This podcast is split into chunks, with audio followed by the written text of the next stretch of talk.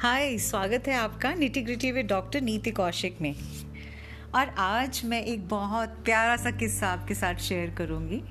आज मैं पार्क में घूमने गई और जब शाम को मैं पार्क में टहल रही थी तो आ, मेरे कुछ अनुभव हुए कुछ कुछ चीज़ों को मैंने देखा परखा और सोचा चलो आज आपसे वही शेयर करती हूँ। जब मैं घूम रही थी तो एक ग्रुप बैठा था लोगों का जो बुजुर्गवार थे। आई uh, थिंक ऐसा लगा उनसे देख के या जो लोग वो बात कर रहे थे उनको समझ के या उनके चेहरों से कि वो शायद रिटायर्ड लोग थे। और uh, जो वो बातें कर रहे थे वो डिस्कशंस जो वो कर रहे थे वो अपने पुराने दिनों को याद कर रहे थे।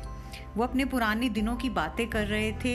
उनमें से कुछ बातें इस तरह से थी कि हम, जब हम जवान थे, हम इस तरह किया करते थे। आज के बच्चों को देखो, आज की बहुओं को देखो, आज के लड़कों को देखो, ना वो इज़्ज़त रह गई है, ना वो हया रह गई है।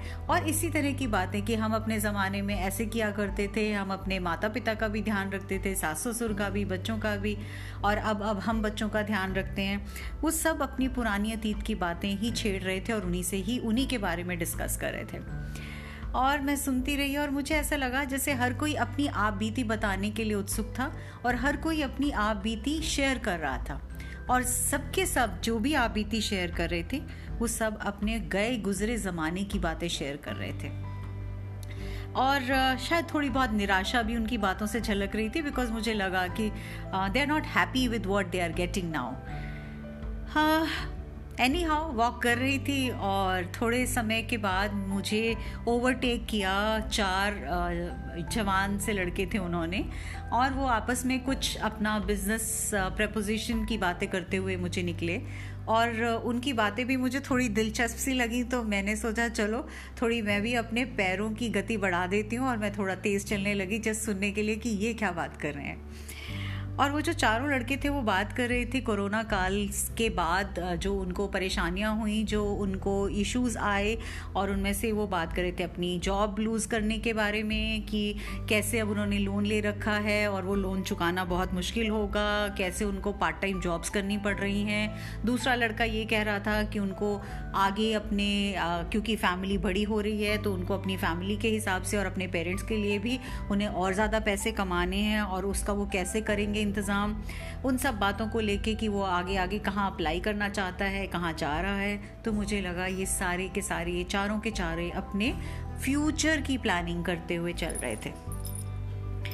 और काफ़ी हद तक डिस्कशंस भी रह रही थी और थोड़ी परेशानियाँ उनके चेहरों से और उनकी बातों से झलक रही थी। आ, दो राउंड काटे और उसके बाद एक ग्रुप पर नज़र पड़ी। वो था बच्चों का ग्रुप और वो जो बच्चे थे वो खिल खिला के हंस रहे थे। खूब खुशी से बॉल से खेल रहे थे। पाँच छह बच्चे होंगे।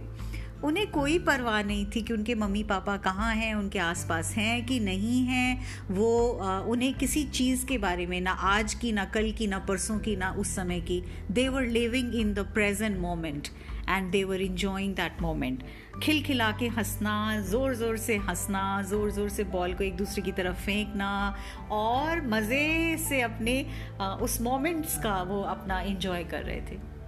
तो मुझे लगा मैंने आज पार्क में तीन तरह के लोग देखे। सबसे पहले वो बूढ़े लोग, वो वृद्ध लोग, जो शायद अतीत में जीते हैं, और शायद इसीलिए आज भी निराश रहते हैं। सेकेंड कैटेगरी ऑफ़ पीपल जो आज के युवा हैं, वो शायद मुझे लगा वो भविष्य में जीते हैं ना, इसीलिए परेशान रहते हैं। और सबसे मस्त, सबसे मज़ेदार और सबसे बेहतरीन मुझे बच्चे लगे।